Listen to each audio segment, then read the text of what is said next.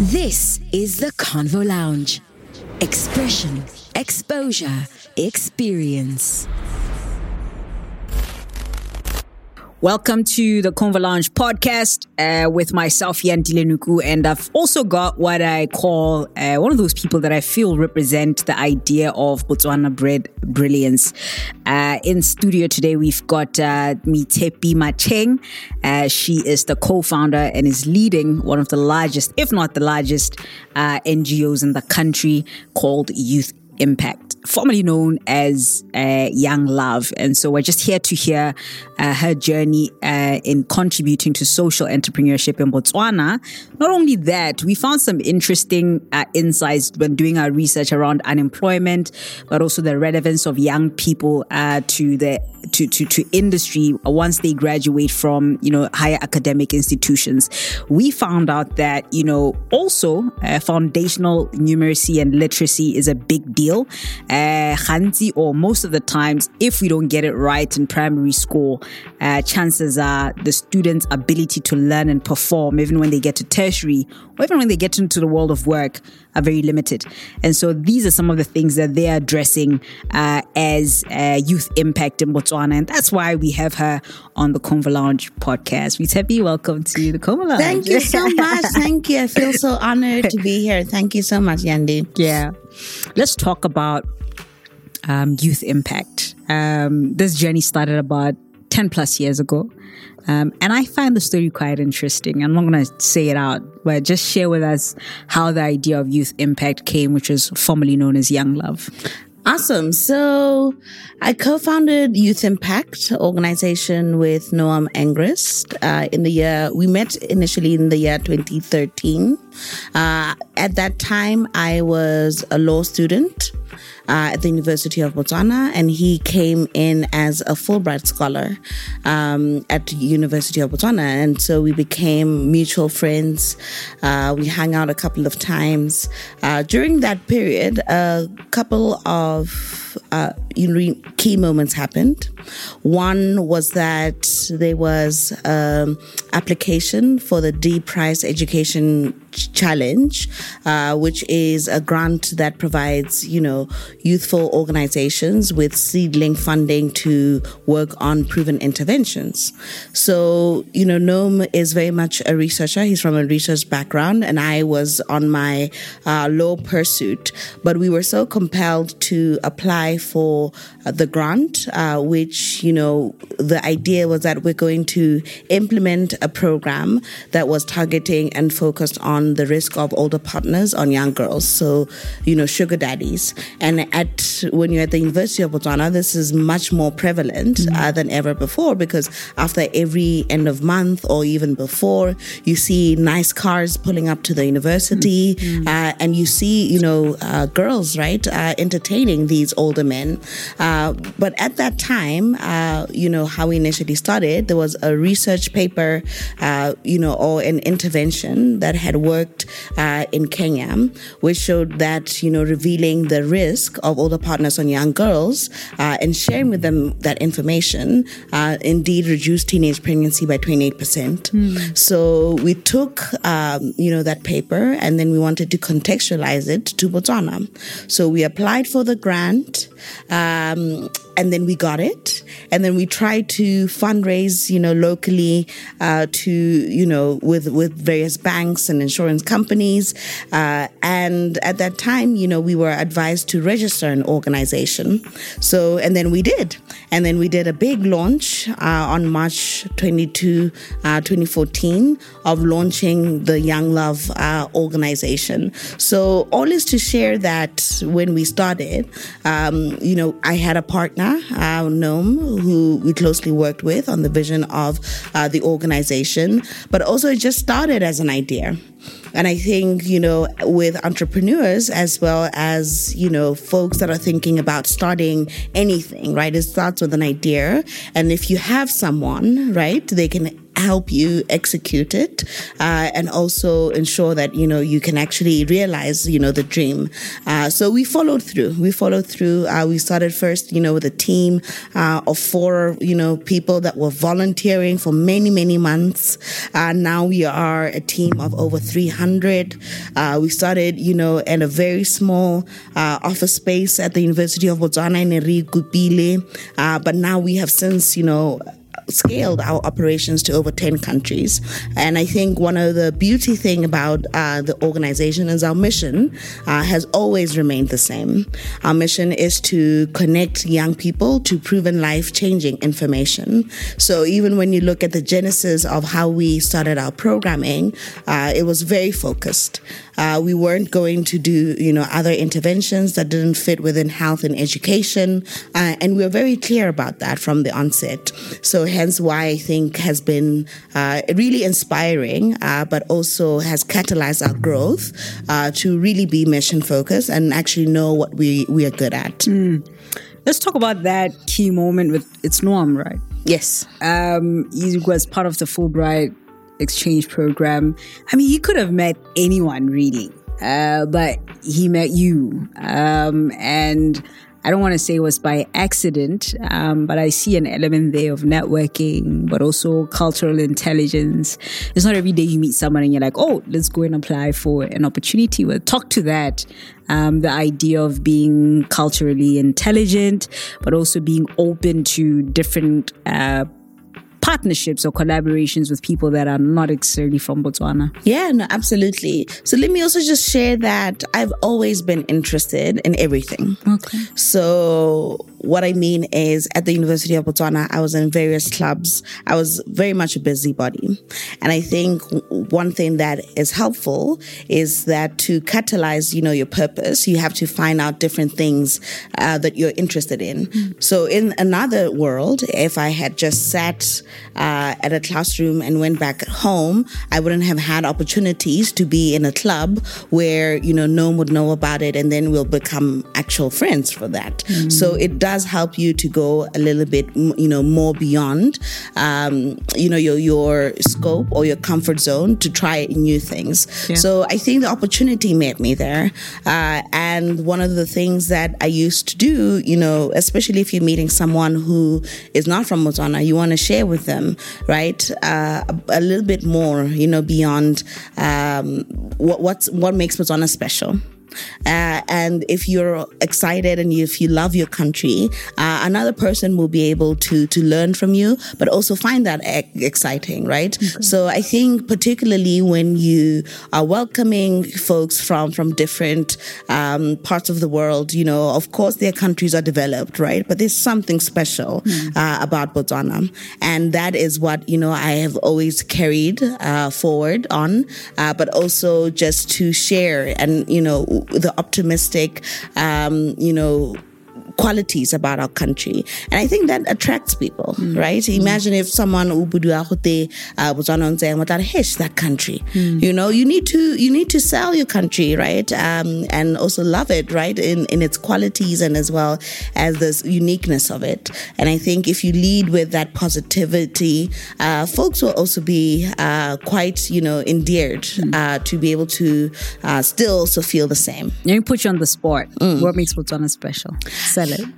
Oh my gosh, many many things. Okay. One of the things that I think is unique about uh, Botswana is our, our peace and stability, and having you know had the privilege of really spending time um, across many countries, you find that uh, there's so many things that are happening. Whereas um, you know the roads are busy, there's a lot of you know traffic jams, uh, and Lack so many order. you know the crime rates are significantly high. But when you come to Botswana, you do feel a sense of bustle, but it's also quite uh, peaceful as well as stable. Also, one of the things that's very unique about uh, our country is that we really prioritize young people uh, in the sense that when you look at, as well as, you know, prioritize young people, but also have a, a safety net uh, for a young person to grow uh, quite adequately in the country. When you look at our our primary education uh, up until our tertiary education, our government is providing full uh, funding for, for that, uh, which is really quite special and quite unique uh, to Botswana. When you look at, for example, in the economic side of things, mm-hmm. you know, mananeo a farologaneng a puso, go tswa ko limidi, go tswa ko youth development fund, you are actually encouraging young people to be at the forefront of, mm-hmm. of you know, um, engaging in, in these benefits by government. Mm. So there's quite a number of array of, um, you know, special things about Botswana. The sunset is, you know, unique.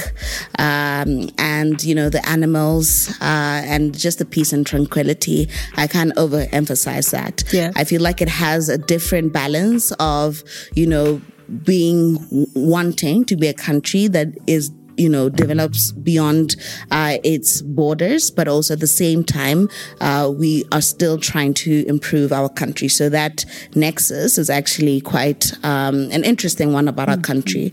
And just the people. I mean, oh, you can see Gimang Motswana, who's from Southern Africa. Uh, we're quite special in, in many ways. Warm, uh, loving, um, as well as quite generous. Mm-hmm. So that's how I would say, you know, Botswana is. There could be someone or a young person who doesn't know how to package what you've said. So, for example, uh, our stability, our peace, our tranquility, how does that actually translate into value? You know, for somebody who's not from Botswana, why is it even important um, for us to mention that? What would you say? I think it's important because it actually has driven a lot of our good governance mm. uh, as a country, mm. um, but also to be known, right, by international um, you know, bodies that Botswana is a country uh, that has, you know, peace and stability. Mm. And it also makes it much more possible to, you know, work um, as a, you know, someone from internationally coming to work in Botswana. Uh, you know, you're not dealing with, um, you know, let's say, for example, different, right, currency exchanges every uh, now and there or rapid inflation points, right? Uh, so it also helps on how the country affairs are run. Mm. Uh, and, and it also helps everyone, right, feel that they can operate in, in the country. So all is to share that it, it plays a, significant role uh, on how we are seen, you know, nationally, but also more importantly, uh, internationally. And of course, you know, there are other areas uh, that the country, you know, can, can do better on. And please don't ask me what. Um, but, you know, I do think uh, in terms of where we sit relative to other African uh, countries, uh, we, we are really um, on, on the right track. Mm. Hope you're finding this as, as insightful as I am. Gonna go for a quick break, and when we come back, uh, we conclude on the second uh, half of this conversation with Moitshepi Matsheng. Have a business? Advertise with us. Reach us at info at theconvolounge.africa or plus 267 7651 992. Convo Lounge. Expression, exposure, experience. You just joined us in conversation, we're talking to Moitshepi Matsheng, uh, talking all things uh, young people that are making an impact in Botswana, but also somehow in the corners uh, contributing towards solving this longitudinal challenge of unemployment in the country. Um, so, Moitshepi, let's touch a little bit on what you're actually doing um, at Youth Impact. You've got this program called Teaching um, at the Right Level Initiative. Uh, maybe touch on that and what difference you're trying to make in our education system. Absolutely. So, one of the core challenges in the education system in Botswana is that Botswana, you know, performs very well as a country in terms of high access rates, having teachers, you know, in every school. Uh, but there is a big challenge in quality learning. So what do we mean by quality learning? We mean that majority of the students are in class, uh, but are not are falling behind. Uh, the grade level or the curriculum expectation. So, what teaching at the right level aims to address is the learning crisis that our country is in. I think, Yandile, you've seen our results from PSLE to JCE to BGCSE. Uh, they are declining year after year. But what we have found when we initially started teaching at the right level, we found that 10% of the five students uh, are at division. This means that majority, the 90%, are not at the curriculum expectation. So what teaching at the right level aims to do is to group students according to their different learning abilities rather than by age uh, or grade and focusing on providing targeted instruction. So what do we mean when you take maths, uh, either addition, uh, subtraction, multiplication, or division. So you group students students according gore ngwana o ha kae o tlhaloganya eng. And then you target teaching so that they can progress to other levels. So the program is you know very much uh, effective. It has worked uh, on a number of countries in Ghana Nigeria Zambia you know they're implementing it at national scale. It's one of the leading education interventions uh, that shows you know improving uh, numeracy or, or learning loss uh, in, in the child. So this program focuses on foundational skills. How do we on foundational skills? Work maths or numeracy or literacy or reading. So, you know, if a student can be able to read uh, a simple word, uh, how are they able to progress or how are they able to interpret uh, information uh, as they you know get into future years so the idea around it is to build foundational skills as they are necessary uh, to ensure a young person can access the world mm. So, uh, you've obviously had some impact in the education sector. Um, let's talk about some of the strategic partnerships you've had to put in place to be able to scale um, across the country and even beyond the country. I know that you're working in close collaboration with the Ministry of Education here in Botswana, and I think that has been largely also, you know, a catalyst to your expansion uh, across the country. Let's talk about that. Uh, here you are, you're a young person, you've got an organization 10 years in. I would imagine such a partnership doesn't just come overnight. Um, t- talk to us about the building blocks towards this and maybe touch on some of the hurdles you've had to cross over. Yeah, so I'm a firm believer mm. that for any change to happen, it takes 10 years. And I strongly believe that. Um, and here's why. Uh, when we initially started as an organization, uh, we were welcomed, you know, in partnership with the government because of our track record. Uh, but now, for example, where we sit, we've signed a memorandum of understanding with the Ministry of Education to be able to scale, um, you know, to all primary schools in the country by the year 2026.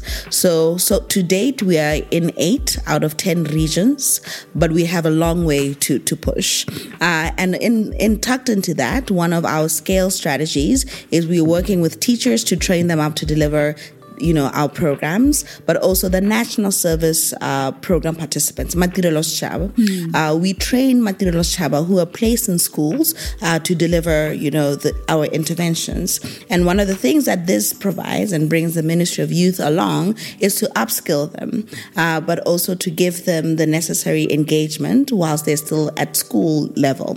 Uh, we have found that those that have transitioned uh, out from Tirelo Sechaba, you know, they are interested more more in getting an education qualification. Some of them are absorbed within our organization, uh, Youth Impact, but also some, you know, pursue uh, other, you know, business uh, initiatives and skills. And one of the things that's very important for us is to really build, you know, that cohort uh, of, of, skills uh, as it relates to young people.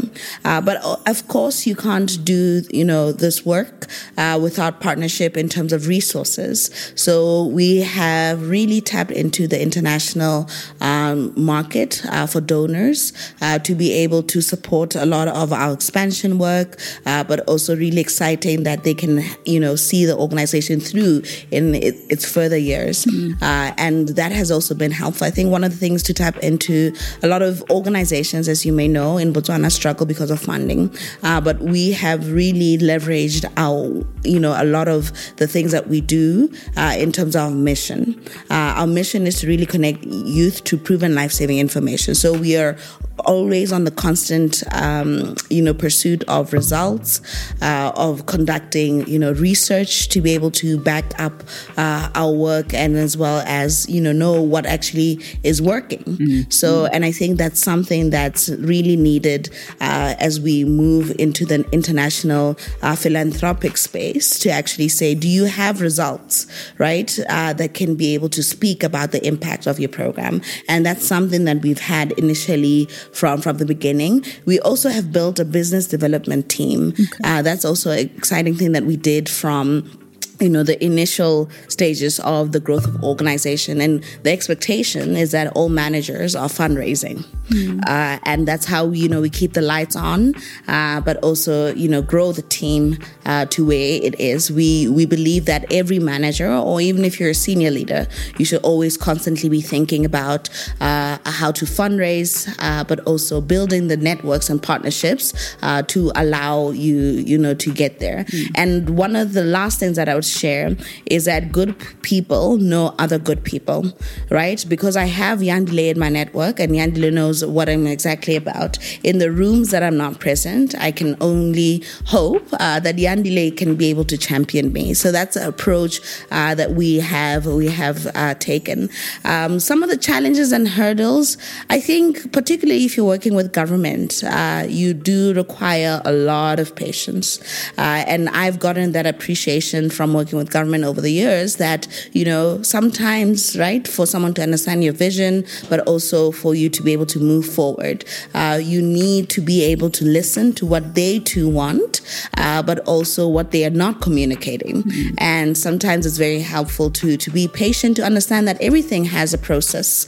Uh, and you also have to respect, you know, that process. Uh, also, I think, you know, as being a social entrepreneur, uh, is, you know, we think a lot about team building building, right? As I shared, you know, we grew uh, from a team of four. You know, then I was a very young manager. I didn't have any tools uh, and systems, you know, to operate. But now, if you're managing a team um, of 300 all across the world, right? You think a lot about, you know, what are some of the, man- you know, leadership muscles you have to build uh, over time? What are some of the tools and systems you have to put in place uh, to actually uh, build out a team? Because I believe any for any great thing, uh, to happen, you need a team. Mm. Uh, and I'm a firm believer that the organization is the team. So, you know, just my transition uh, as a leader, you know, when I was 20 years old to now uh, I'm 30 years old, uh, has been quite, you know, remarkable to actually even think about uh, what it took. Mm. so those are some of the challenges,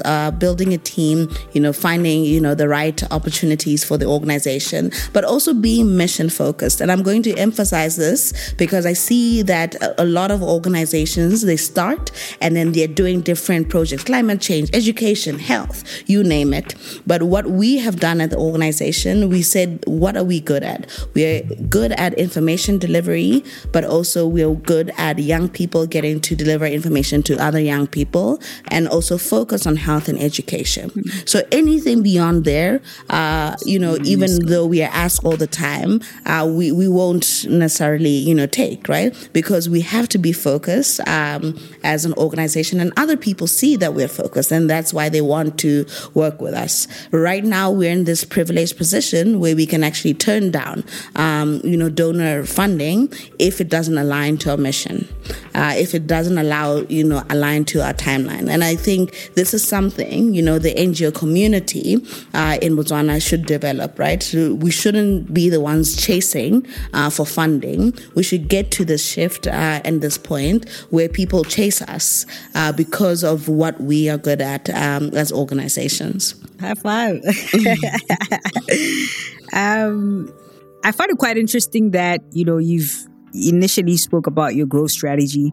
You attracted more international donor funding into Botswana we've seen a scenario where because we're labeled as an upper middle income economy, it's difficult to actually attract assistance into our country because the narrative or assumption is that we're good. How have you managed to uh, maneuver that terrain? Yeah, no, absolutely. When you look at Botswana, uh, you see it's a country with a good economy. So it's actually been very tough uh, to fundraise, particularly for Botswana. Mm. But one of the things that is interesting, particularly when you look at education, uh, is that we are still behind in terms of quality learning in our country. We actually perform far worse uh, than Kenya or Tanzania.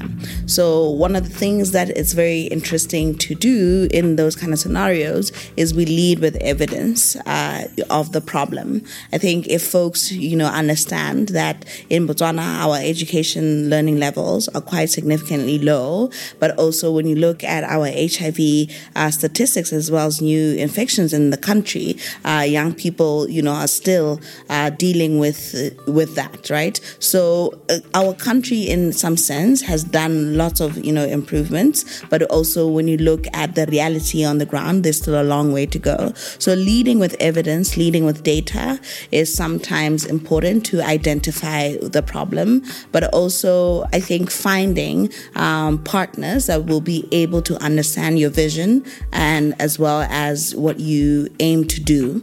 Uh, and I think that's always has been helpful. And one of the things that I mentioned earlier on is carving out your niche. Mm. Uh, we are an organization that bridges evidence and action together. Mm. And they're funders and, and donors that are supporting that mission, mm. uh, that are really, you know, firm believers that you can't have one or, or the other, right? If you have too much, you know, evidence and research, you never get to do anything.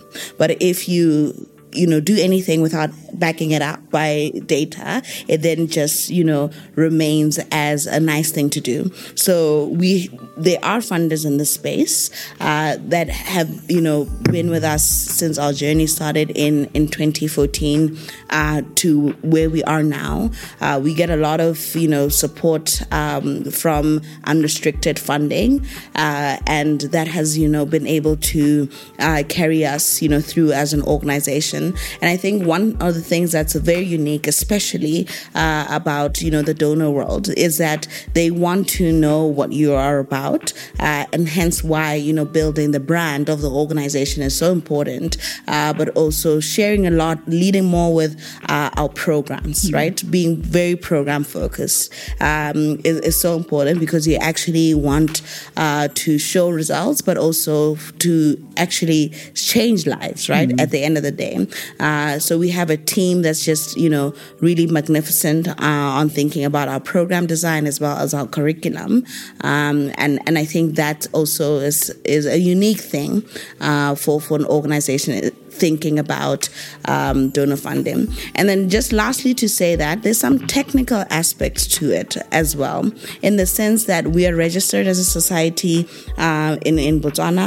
We also had to register as a foundation in the US to, for us to be able to tap into the international funding uh, and many other things that I can share more about. So uh, happy to always, you know, chat with anyone just around uh, how to tap into that international market. But there's also some technicalities to it. Uh, but one of the things that I can say is just um, again uh, to remain, you know, mission focused and really love uh, what what you do. Mm-hmm. Let's close it off by saying this. I mean, let's talk about social capital and uh, your intent, being intentional around it. Um, you've had the Queen's Young Leaders Award uh, that was given to you by Queen Elizabeth II while she was still alive. I think that was that's a cool privilege. And then you know you were also in 2019 named as an Obama Leader for Africa, and I assume you're part of um, a capacity building program. Has this added any value to the work that you do? You have the potential for you to attract funding or attract the right talent to work with. Uh, let's talk about the concept of social capital. I think the, that concept is so important. Mm.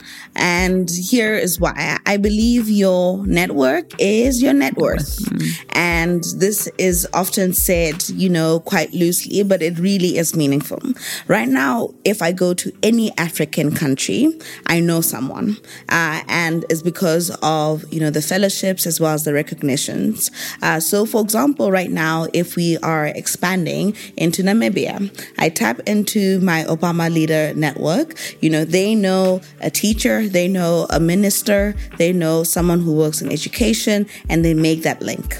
Uh, and that has also been so helpful in thinking about expansion, in thinking about opportunities opportunities. When we advertise, you know, for a role or a position, I share with, you know, my network, uh, and they're able, you know, to be able to send recommendations, uh, recommendations of opportunities, uh, of funding, and so forth. So it really does help, right? I can never, you know, travel. Um, you know, in Africa and not have, you know, someone that I know or a family. Uh, and that makes all the difference into learning about their cultures, but also into knowing that you have built, right, a strong link, uh, you know, for your work to be able to be carried forward. So absolutely, absolutely. Cool. Let's close it off um, by talking about how you bring all this global exposure that you have to trying to scale this to young people in Botswana. Um, still around social capital. Your last words and maybe touch on um, your role around the Botswana National Youth Council?